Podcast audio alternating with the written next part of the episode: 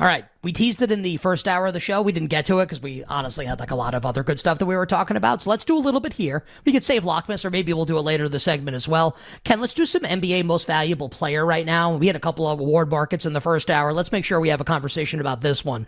Uh, Nikola Jokic uh, the reigning NBA Finals MVP and two-time MVP in the past. Uh, Jokic plus 300, the favorite at BetMGM. Luka Doncic is the second choice in the market, plus 450. Jayson Tatum is 7 to 1. Last year's MVP, Joel Embiid, uh, is 10 to 1, along with Steph Curry. Giannis is at 12 to 1. Uh, I will choose to draw the Gettleman line there. If you think anything anyone else is interesting, please bring them up.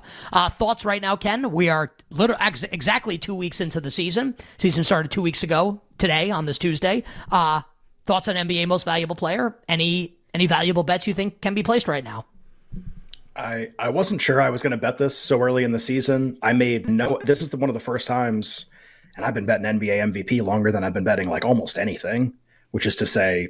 Like maybe eight to 10 years, I've been betting this award. It's like one of the first things I ever started betting.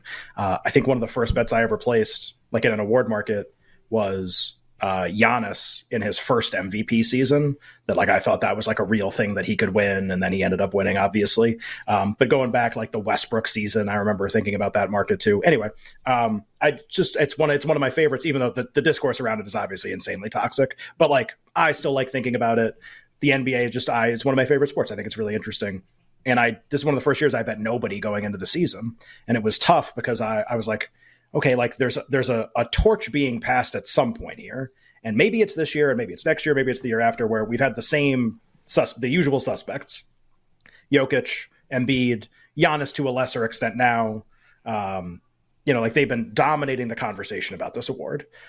Okay, like now they've all won, and in Jokic's case, won twice, and Giannis's case, won twice, and Embiid's got one. And so, like, all right, are we then are we on to the next thing? Which i think everyone's kind of dying for to be honest. Or is it like one more year of these guys are still the best? And like we're not we're not there yet. And the guys who are kind of coming up and who are starting to get ready luka sga anthony edwards maybe donovan mitchell but i think it's going to be like when he goes to a new team next year or something that happens. Like these uh, tatum these next guys like are they is it really their time yet? Or are we is it one more year of like this is what it is, and it's early, but man, seems like it's one more year of this is what it is. Seems like really, really likely that it's one more year of this is what it is. And I, I say that just because, like, look, the easiest way to handicap, excuse me, most valuable player is not by a bunch of people like tweeting out that they like a bunch of guys and like, oh my God, that dude dropped 40, like he's going to win MVP. The easiest way to do it is to combine team success, who's going to be really good, who's going to win the most games, with uh, widely available, recognizable player value metrics, PER, all the plus minuses that are out there, win shares. Uh, since the NBA and really like the people who cover the NBA, since they all adopted these things and like made them part of the discourse, it's happened like in the last 10 to 15 years. Here's the MVP winner. Here's how the MVP winner finished in PER in the last 15 years second, first, first, first, first, first, first, third, first, first, first. Okay, seems like that's pretty damn so, predictive of who's going to win MVP. So, so what are you saying? Box plus minus, which is the basketball reference plus minus. It's the one that's like the easiest to find of all the ones that people do. Uh, winner. Here's where they ranked at the end of the year in this category. Second, first, first, first, second, first, first, first, first, first, first, third, first, first. It's like it's it, it's this is not complicated, guys. Like, yes, you don't have to be first in all the metrics. You got to be really high up. We could do the same thing with win shares. We could do win shares per 48. We could do some of the other stuff. It's not complicated. It's just not. And there are certain players who can get into that tier, like be able to be ranked that highly in player value metrics. And there are a lot of players who can't.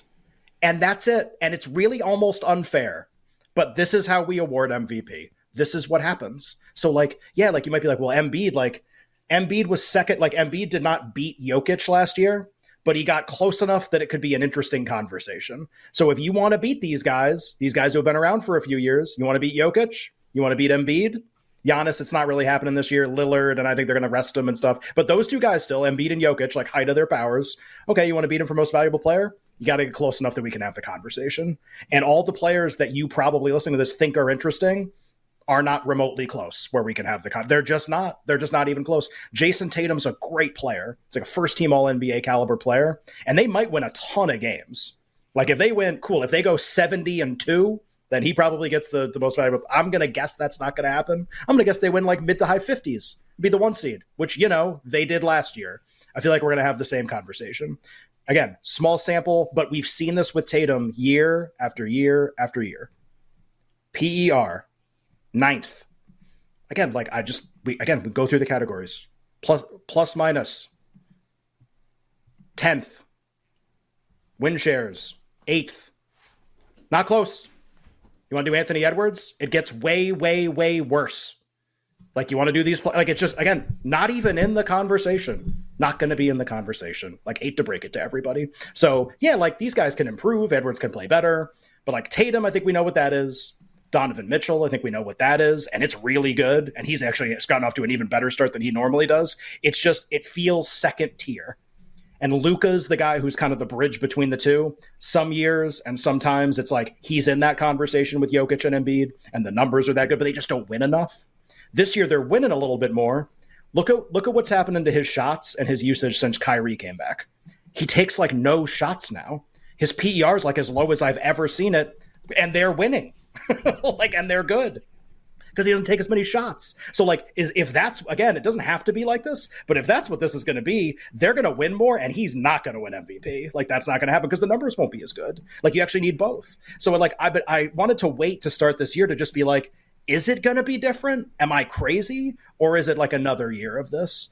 And I honestly think like just at this moment, and this isn't just like, well, five games, that's so small. It's like, no, just projecting forward. Like, I know kind of how these guys are statistically. I know how they fit together. I know who's going to win a lot of games, at least who we think is going to win a lot of games. I bet a ton of Embiid the last two days because he got off market. There's 14s out there, there's 12s out there on him in a bunch of places. Yes, please first, second in all these categories. I think they're going to win a billion games. I actually think there's a chance they win the NBA title. We did that last week. Like, I think they're actually interesting and live now that they jettison James Harden and now that they have a coach that won an NBA championship. I think he's really interesting still to win back to back. But mostly, like, the discourse around the NBA right now is that there's a huge gap between Jokic and everybody else. And a, couple popular NBA writers even wrote today, it feels like the gap between him and the second and third best player is wider than like any gap since like Michael Jordan was playing or something like that. Like that that's where we are right now. And Jamal Murray's going to be out for a little bit. Jokic was great again last night it's the two of them in tandem. It's the it's the usual suspects for me. Um, you, the buy point on Jokic is interesting. It's almost like he's already so short priced. Is it even worth anything? I think you need some because like this could. I actually think this could just not be a thing this year, and it might be it's the two of them and they just run away and we have this conversation again. I just don't see it from the other players right now. The metrics aren't there. The team performance for Denver and Philly are both still outstanding, so the favorites are not vulnerable it feel like it's it feels old. I understand that, but I just doesn't seem like anybody's ready right now, or nobody's kind of fitting together the right way. So uh, I bet a ton of Embiid.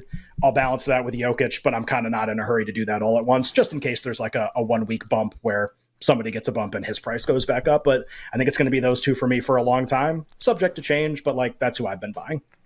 You better you bet with Nick and Ken here on a Tuesday talking NBA most valuable player. And you mentioned Jamal Murray and his absence and Michael Malone. Like, we don't know how long Murray is going to be out.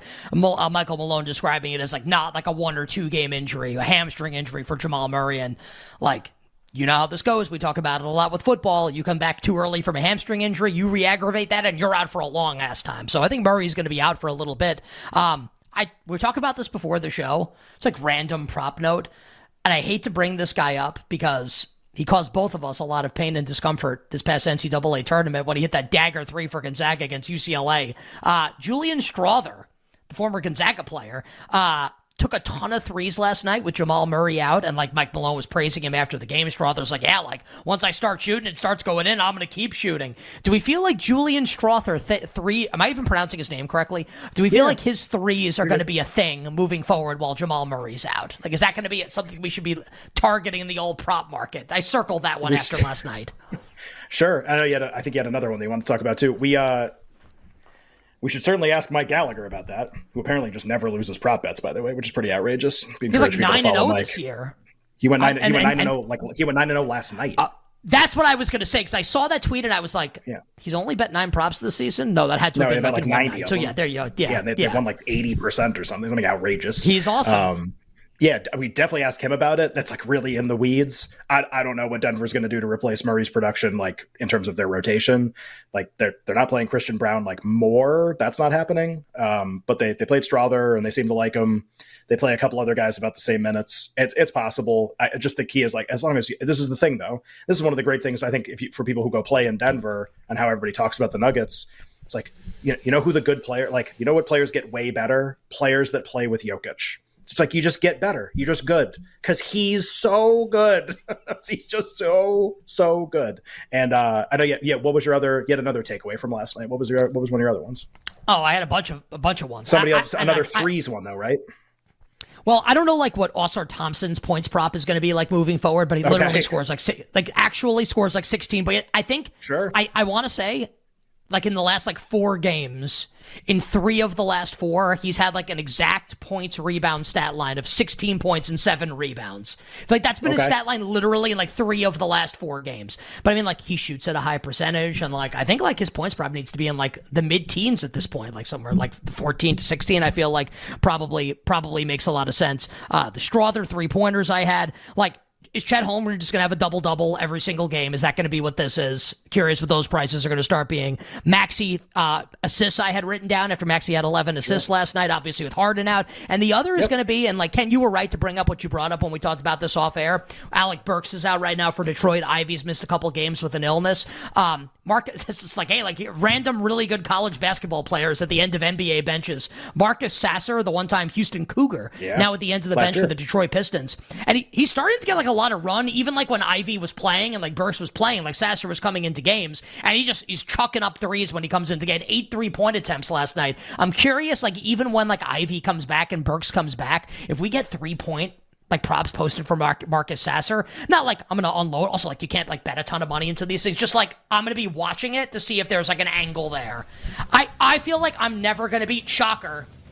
I feel like I'm never going to consistently beat side and total in the NBA. I could get lucky and go on a hot streak at, at points, but uh, I think I might try and like dominate NBA props this year and like really Awesome. do a lot of prop work. Yeah, I love it. That's great. yeah. Strawther Well, I mean- threes, maybe the best of the bunch there for you on the stuff that you brought up. It's really interesting if Yeah. they do really like him. I, I feel like Sasser's good too. I guess we'll, I guess hashtag time will tell. On the other side, Pete Blackburn joins us talking National Hockey League. Nick and Ken, you better you bet. We'll be right back with You Better You Bet, presented by BetMGM on the BetQL network.